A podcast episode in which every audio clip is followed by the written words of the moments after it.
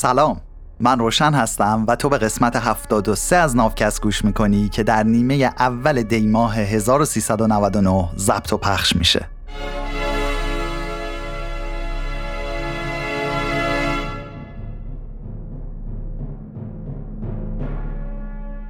چیزی که در حال شنیدنش هستی ترجمه مستقل من از کتاب سیپینز نوشته یووال هراریه.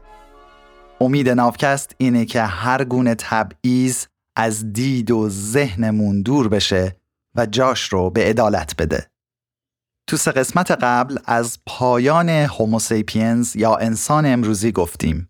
شنیدیم که انسان میتونه تو ژن‌های موجودات زنده دست ببره و عوضشون کنه و حتی یه خرگوش شبنما بسازه، یا میتونه از قزرف گاو و کمر موش برای خودش گوش بسازه، یا حتی میتونه دست و پای رباتیک رو جایگزین دست و پای ارگانیک بکنه.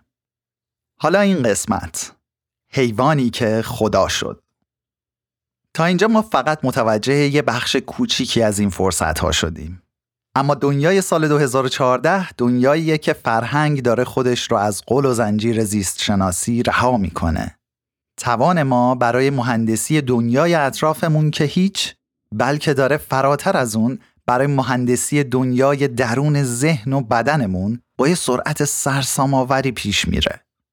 حوزه‌های فعالیت بیشتری مجبور میشن تا از اون مسیر راحت طلبانه و آسون همیشگیشون خارج بشن و کلا مجبورن تا بیان دوباره به مسائل حریم خصوصی و هویت فکر بکنن. دولت‌ها هم با بازاندیشی در مورد مسائل مراقبت‌های سلامت و برابری و مساوات روبرو هستن.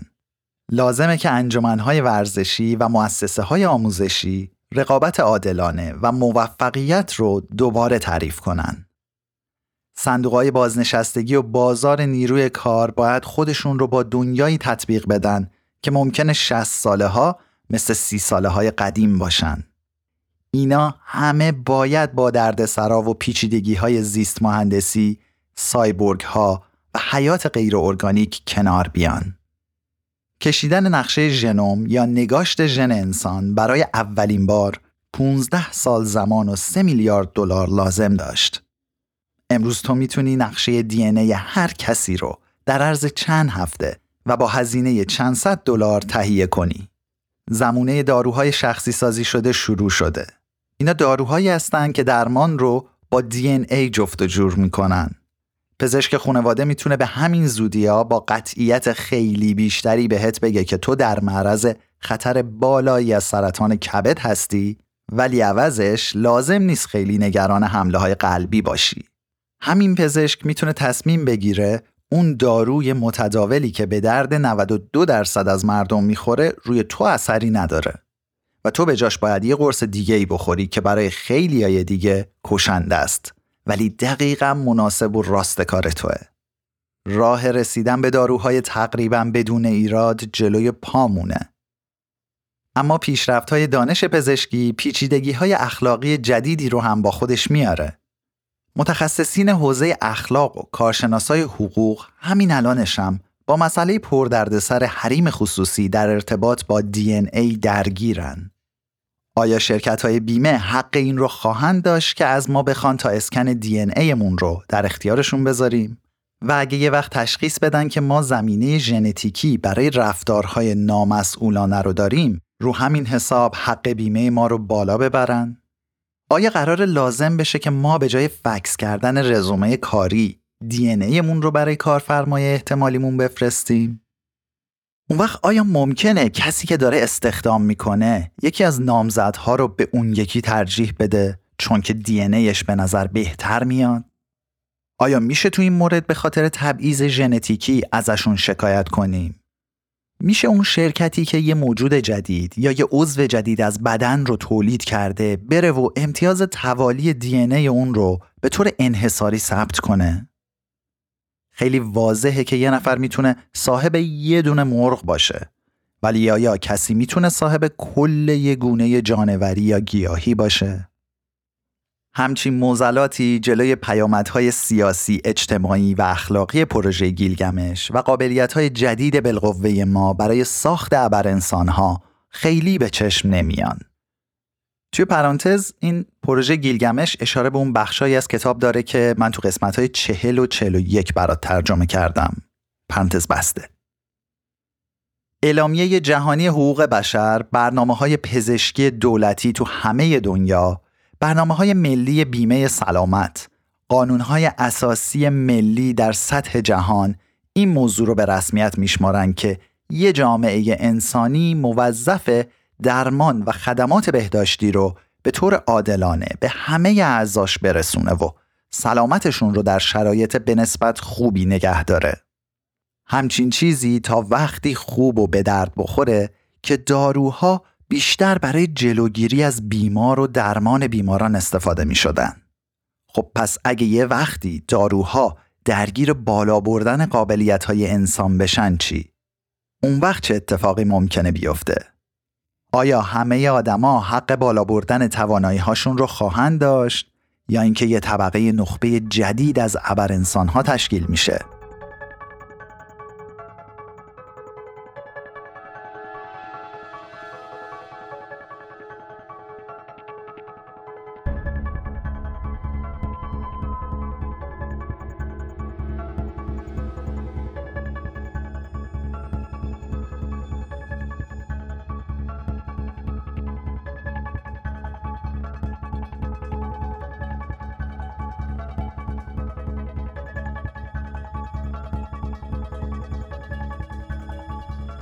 افتخار دنیای مدرن اخیر ما اینه که برای اولین بار توی تاریخ برابری اساسی همه انسان‌ها رو به رسمیت شناخته. ولی بازم ممکنه آمادگی اینو داشته باشه تا نابرابرترین جوامع رو بسازه. تو درازای تاریخ طبقات بالای جامعه همیشه ادعا کردن که باهوشتر، قویتر و عموماً بهتر از طبقات پایین هستن. اونا معمولاً خودشونو گول می‌زدن. بچه‌ای که توی خانواده کشاورز فقیر به دنیا می اومد احتمالاً به باهوشی ولیعهد بوده.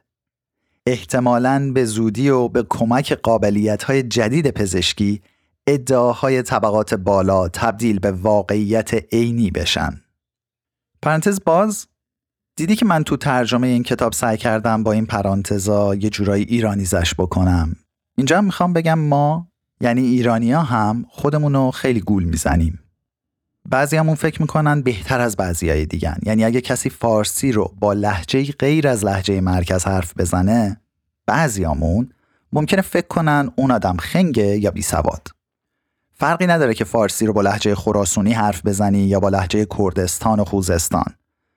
بعضی خانواده‌ها تو شهرهایی مثل شیراز و مشهد و کرمان ترجیح میدن بچه‌هاشون لهجه تهران داشته باشن. کردم میشه کردم. هویتشون داره عوض میشه. ولی متاسفانه تو اون شهرها کسی معترض این موضوع نیست. ولی وقتی بلوچ و ترک و کرد و عرب اعتراض میکنن، انگ میخورن که جدایی طلبن تا صداشون در نیاد. این مرکزگراییه. این درست نیست. پرانتز بسته. خب پس داروهای جدید میتونن کمک بکنن تا طبقات بالای جامعه واقعا بهتر از بقیه بشن. این ماجرا علمی تخیلی نیست. پیرنگ بیشتر داستان‌های علمی تخیلی دنیایی رو توصیف می‌کنن که سیپینز هایی درست مثل خود ما، فناوری‌های فوق‌العاده‌ای مثل کشتی‌های فضایی با سرعت نور و تفنگ‌های لیزری دارن. معضلات اصلی اخلاقی و سیاسی که تو این داستان‌ها مطرح میشه، از دنیای خود ما برگرفته شدن. این داستان‌ها صرفاً اومدن و احساسات و تنش‌های اجتماعی ما رو تو یه پس زمینه آیندگانی بازسازی کردن. اما پتانسیل واقعی فناوری‌های آینده تغییر خود هوموسیپینز یا انسان امروزی همراه با خواسته ها و عواطفشه. نه اینکه فقط سلاح ها و ماشینامون عوض بشن. یه سایبورگ همیشه جوون که زاد و ولد نمی‌کنه و هیچ جنسیتی نداره. کسی که میتونه افکارش رو مستقیما با بقیه موجودات به اشتراک بذاره. کسی که توانایی‌های تمرکز و یادآوریش هزاران برابر بیشتر از ما هاست. کسی که هیچ وقت عصبانی یا غمگین نمیشه، ولی احساسات و خواسته‌هایی داره که ما حتی نمیتونیم تصورش رو بکنیم. اون وقت یه سفینه فضایی در برابر همچین سایبورگی چیزی به حساب میاد؟ خیلی کم پیش میاد که داستان‌های علمی تخیلی همچین آینده‌ای رو توصیف کنن، چون که توصیف دقیقش طبق تعریف غیر قابل درکه. ساختن یه فیلم در مورد زندگی یه سوپر سایبورگ عین اینه که بخوای نمایشنامه هملت رو برای نئاندرتال ها اجرا کنیم. حقیقتش احتمالاً فرق اربابان آینده این دنیا با ما بیشتر از تفاوت بین ما و نئاندرتال ها باشه، چون که حداقل ما آدم هستیم و وارثین ما خداگونه میشن. تعریف انفجار بزرگ از نظر فیزیکدان‌ها یه جور تکینگیه. این نقطه‌ایه که هیچ کدوم از قوانین شناخته شده طبیعت وجود نداشتن. زمان هم وجود نداشت. پس معنی نداره که بگیم چیزی قبل از انفجار بزرگ وجود داشته. احتمالاً ما هم داریم به سرعت به یه تکینگی جدید میرسیم. یعنی اون وقت همه مفاهیمی که به دنیای ما معنی میدن، مثل من و تو، زن و مرد، عشق و نفرت، نامربوط و خارج از موضوع میشن. هر اتفاقی بعد از اون لحظه برای ما بی‌معنیه. پیشبینی فرانکشتاین. به سال 1818 مری شلی داستان فرانکشتاین رو منتشر میکنه. فرانکشتاین داستان دانشمندیه که یه موجود مصنوعی میسازه. بعد این موجود از کنترل خارج میشه و هرج و مرج و خرابی به بار میاره. توی 2 سده اخیر روایت‌های بیشماری از همین داستان بارها و بارها نقل شده. این داستان تبدیل به محور اصلی اسطوره‌شناسی دانش نوین ما شده. تو نگاه اول به نظر میاد داستان فرانکشتاین داره به همون اخطار میده که اگه ما بخوایم نقش خدا رو بازی کنیم و حیات رو مهندسی کنیم به شدت تنبیه میشیم. ولی این داستان معنی عمیق‌تری هم داره. افسانه فرانکشتاین هومو سیپینز یا همون انسان امروزی رو با این واقعیت روبرو میکنه که روزهای پایانی دارن به سرعت از راه میرسن. داستان اینجوریه که به همین زودیا، مگر اینکه یه فاجعه زیست محیطی یا اتمی پیش بیاد، سرعت پیشرفت فناوری به جایی میرسه که موجوداتی کاملا متفاوت جایگزین انسان امروزی میشن. موجوداتی که به جز هیکل و بدن متفاوت، جهانی از احساسات و ادراکات به شدت متفاوتی دارن. این یه چیزیه که بیشتر آدما رو دست پاچه و مشوش کرده. ما دوست داریم باور کنیم که قرار تو آینده آدمایی درست مثل ما با سفینه‌های تندرو از این سیاره به اون سیاره برن. ما دوست نداریم به این فکر کنیم که شاید تو آینده موجوداتی با احساسات و هویتی مثل ما وجود نخواهند داشت و جای ما رو شکل‌های بیگانه‌ای از حیات می‌گیرن که قابلیت‌های ما در برابر اونا هیچه.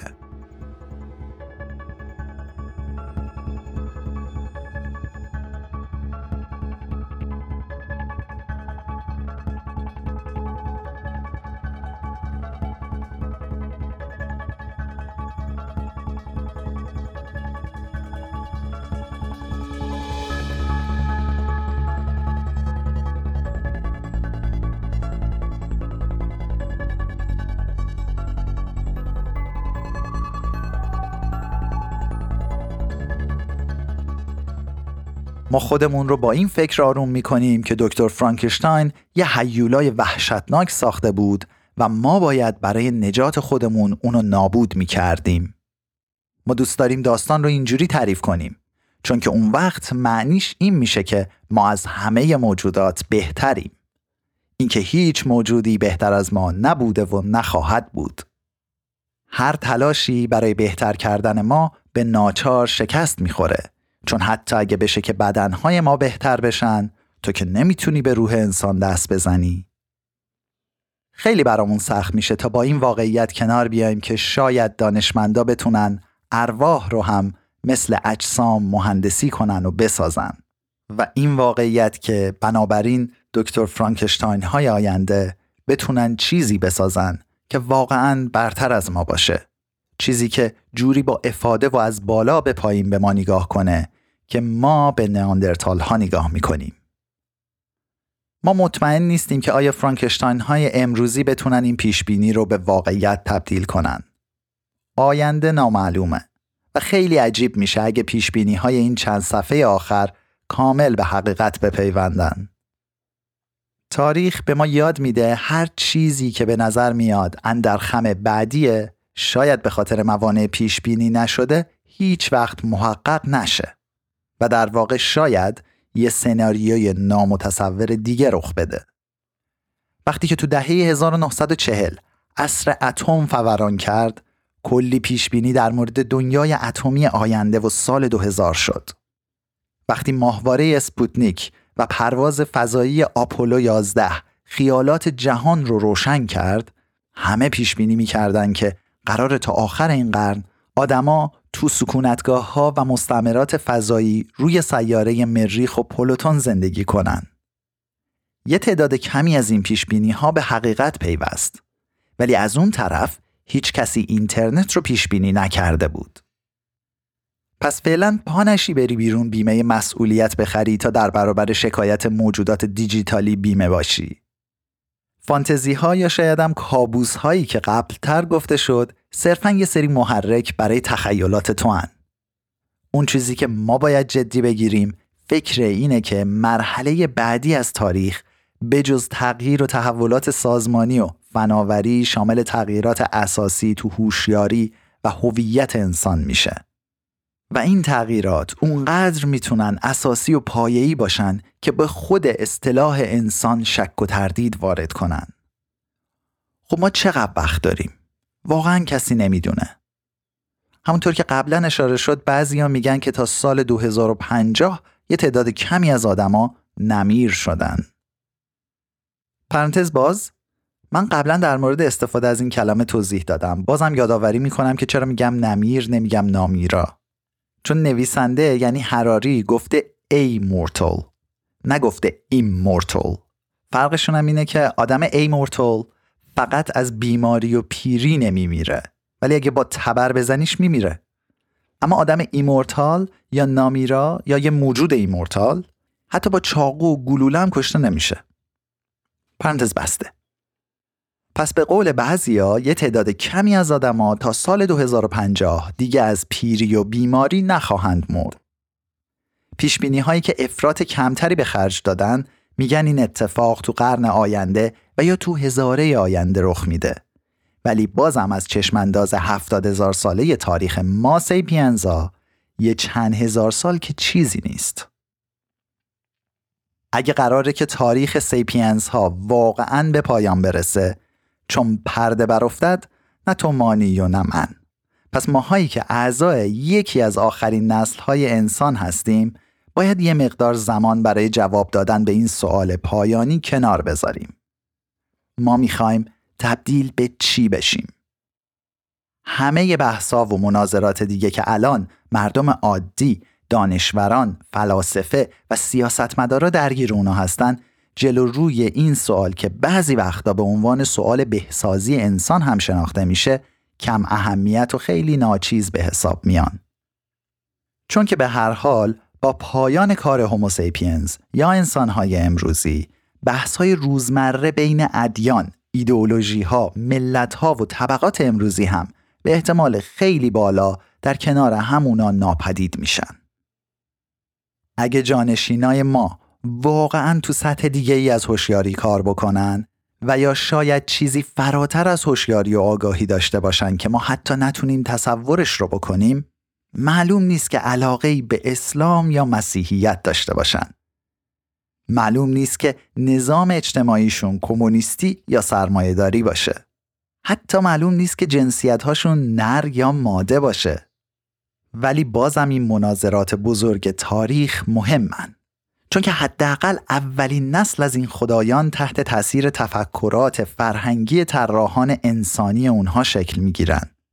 اینا قراره تحت تاثیر چه تصوری ساخته بشن؟ سرمایه‌داری، اسلام یا فمینیسم؟ جواب به این سوال میتونه اونا رو به سمت و سوهای کاملا متفاوتی بفرسته.